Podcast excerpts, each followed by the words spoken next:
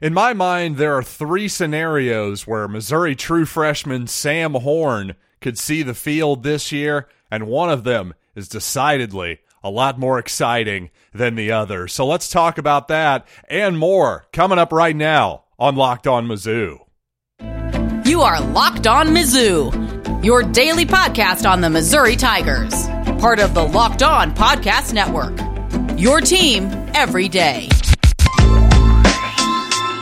Hey, all you true sons and daughters, I'm John Miller, your Mizzou mafioso and the central scrutinizer of Missouri Tigers football and basketball five days a week. And thanks for making Locked On Mizzou your first listen every day and, th- and telling a friend and another true son or daughter that we are free and available. Wherever you get your podcasts, including in glorious 1080p on YouTube. But you know what? I've talked, of course, a lot about the quarterback position here on the Locked On Mizzou podcast. And today I want to talk about the true freshman, Sam Horn. Yes, we've gotten to Brady Cook in detail, talked a lot about Tyler Macon yesterday. But how about Sam Horn? Do we think he's going to see the field this year? Well, number one, I think the odds are very likely that Sam does see the field this year. And if I were a betting man, and in fact, well, actually, I am a betting man quite frequently over at betonline.net, in fact, well, I would put my money on week three, Abilene Christian University at Faurot Field, considering, just as a reminder, this will be obvious for some of you, but just as a reminder, the way the red shirt rules are these days, you can play in up to four contests and preserve your eligibility. You won't burn that that red shirt season, in other words. So I think the odds are barring obviously obviously barring injury, you can say that about any football player, but I'd say there's a 99% chance that Sam Horn will at least see some mop up snaps at some point this season. Again, I think week 3 against Abilene Christian is really likely.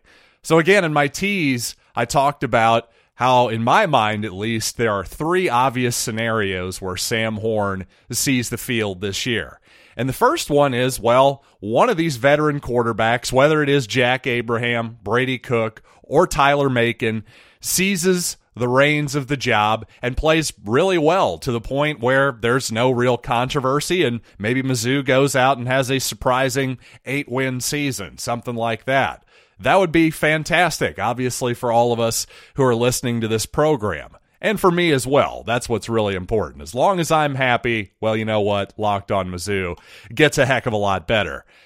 But for real, that's probably that's one scenario. Okay, but let's go scenario number 2. This is not as fun of a scenario. This is the least fun of all the scenarios, but gosh, it's probably if I'm being really honest, maybe one of the more likely ones.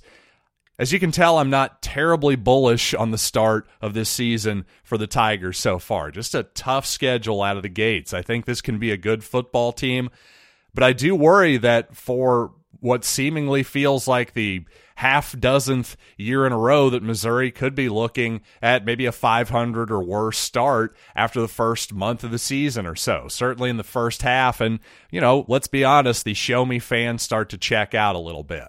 Well, let's say Missouri does get off to say a two and three start, two and four heading into the Vanderbilt game at home. You could certainly see, hey, let's see what this Horn kid has, and maybe he starts the last second half of the season.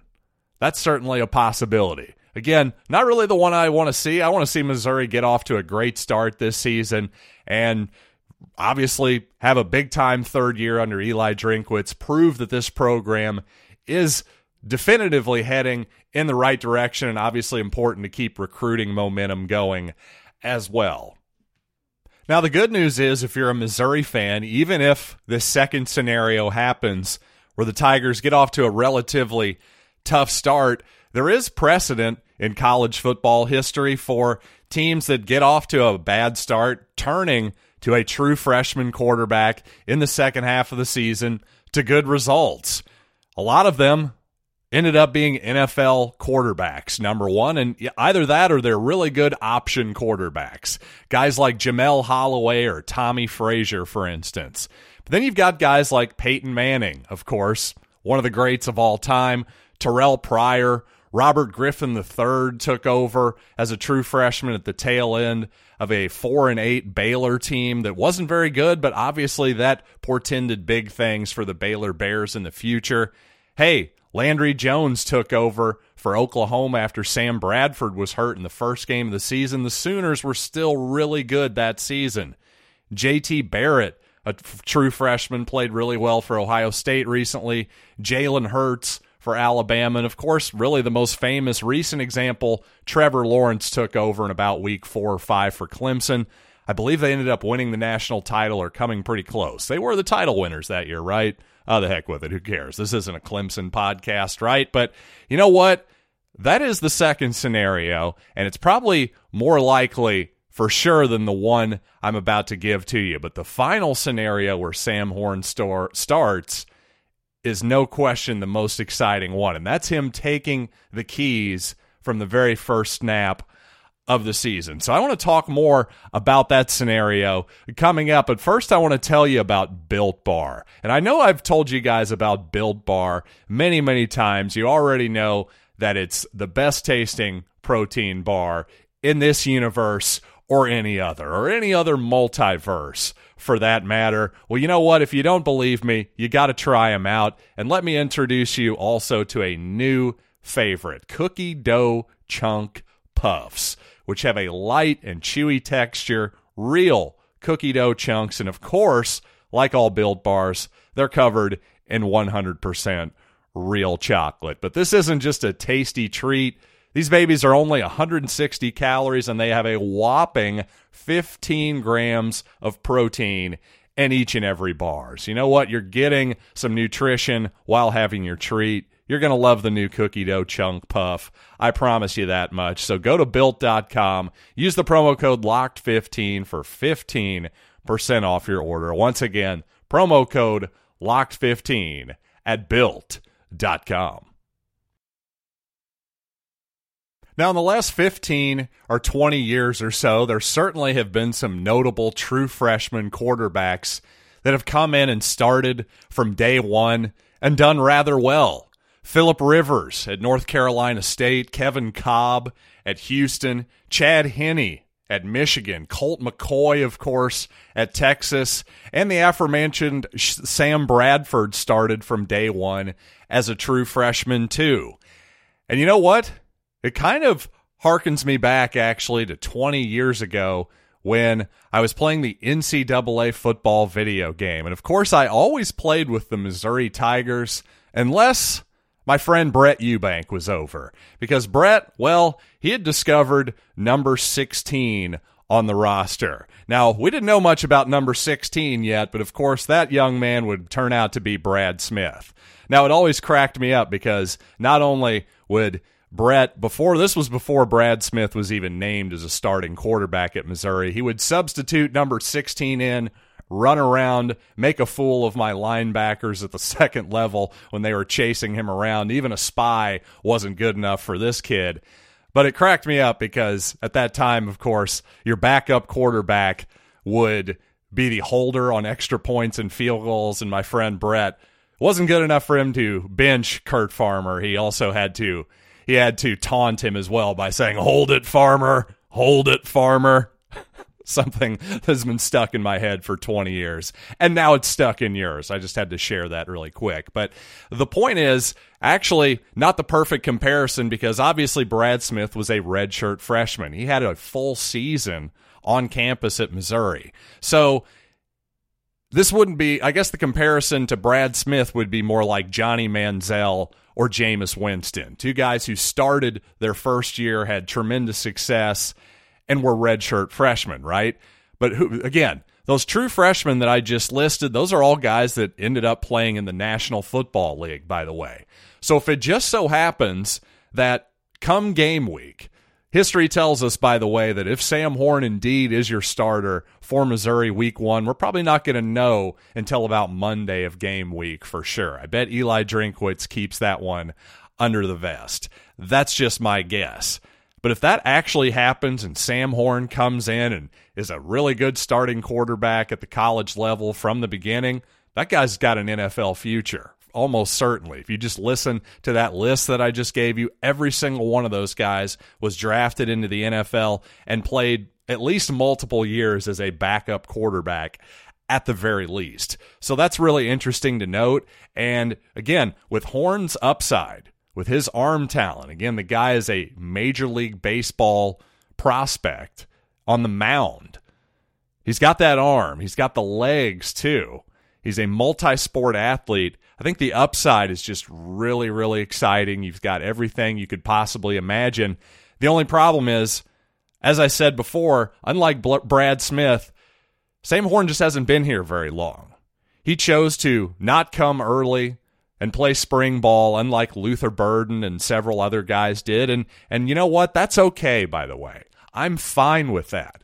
If I were Sam Horn's dad, I would have probably told him to do the same thing because you know what? He went out there and won a state championship in Georgia with his probably some of his best friends in life. That's an experience that you only get to have once, and I promise you, he's not going to regret that whatsoever. So, a fine decision there, but the reality of that is he would have had a better chance to start if he had been here in the spring, period. So, I just would be really, really surprised if Horn is your weekday, is your number one day one starter. He takes the first snap at Faurot Field against Louisiana Tech on September 1st. But if it does happen, I'm going to be excited beyond belief. I can tell you that right now.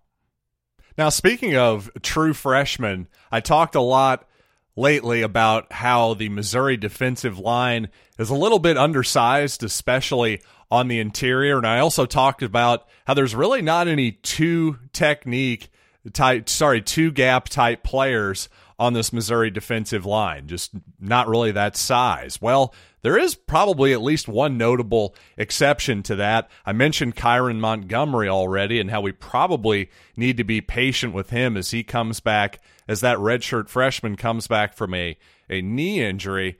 Well, I would say Marquis Gracial, the true freshman defensive lineman from St. Charles, checking in at six foot four, 328 pounds. That's a big old 18 year old, folks, and he's naturally that big. If anything, he might want to trim down a tiny bit.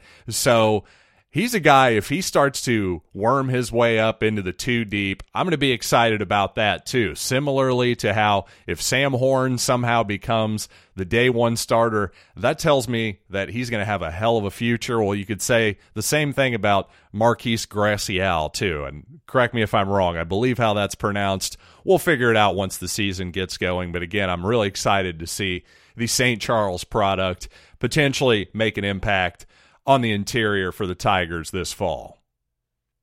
And coming up, I want to talk about the Missouri running back situation just a little bit more. Curtis Luper sounds open to a running back committee.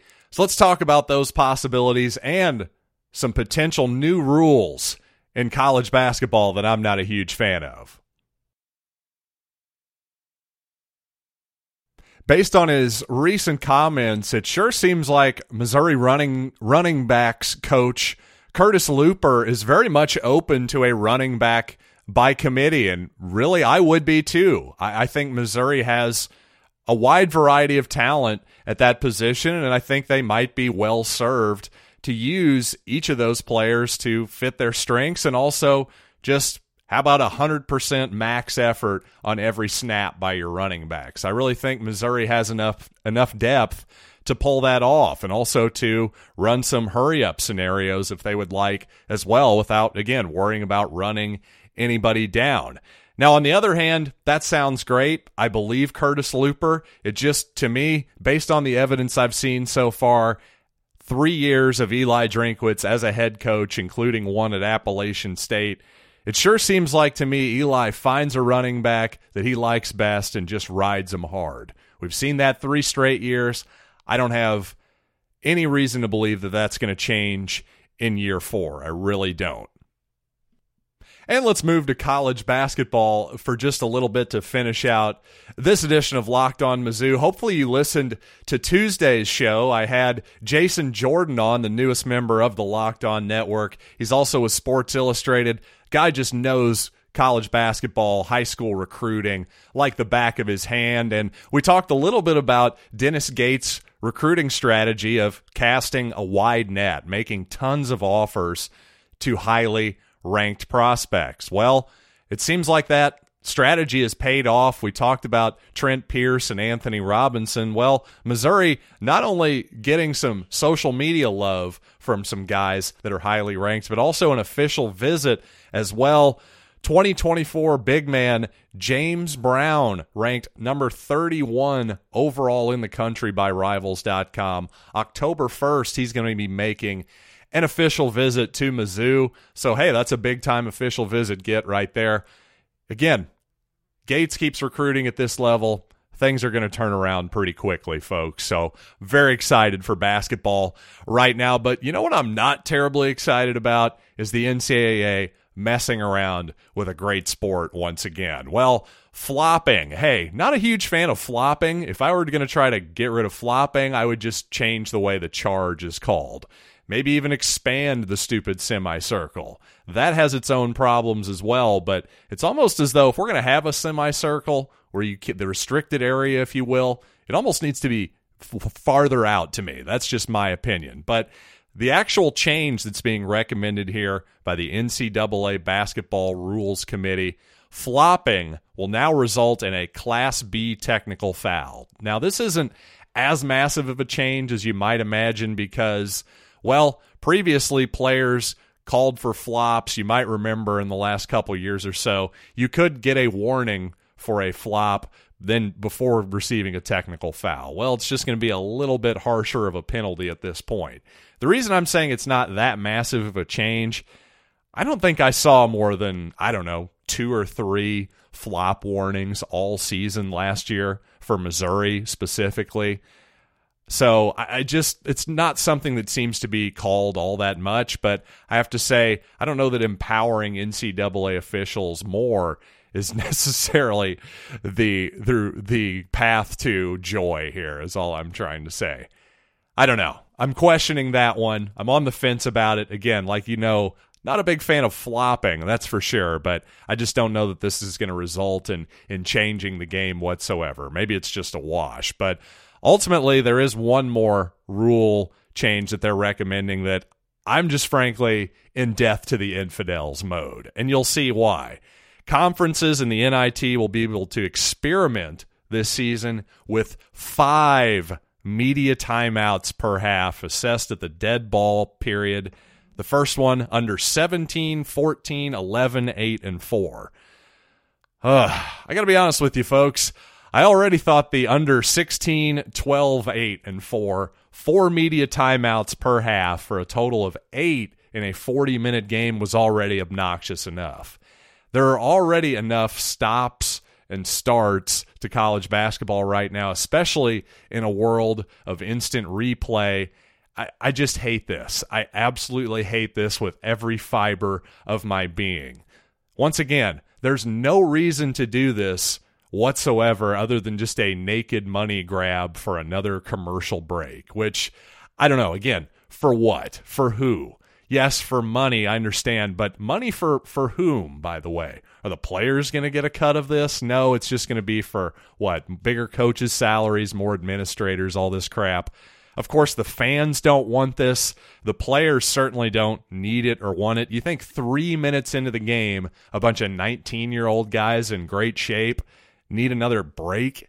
It's just absurd. It's the opposite of the way we should be going. If anything, the men's game should be going toward the women's game. Have just make it into quarters so that way you have a natural break after 10 minutes. And hey, every five minutes we'll take a media timeout. How, how about that?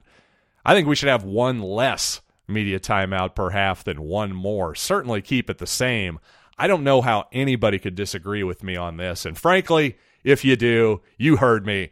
Death to the infidels.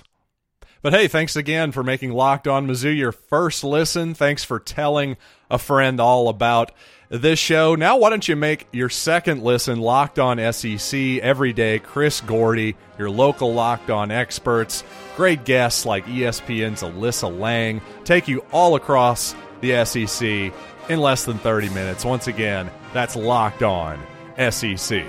So until next time, I'm John Miller, and you have been listening to Locked on Mizzou.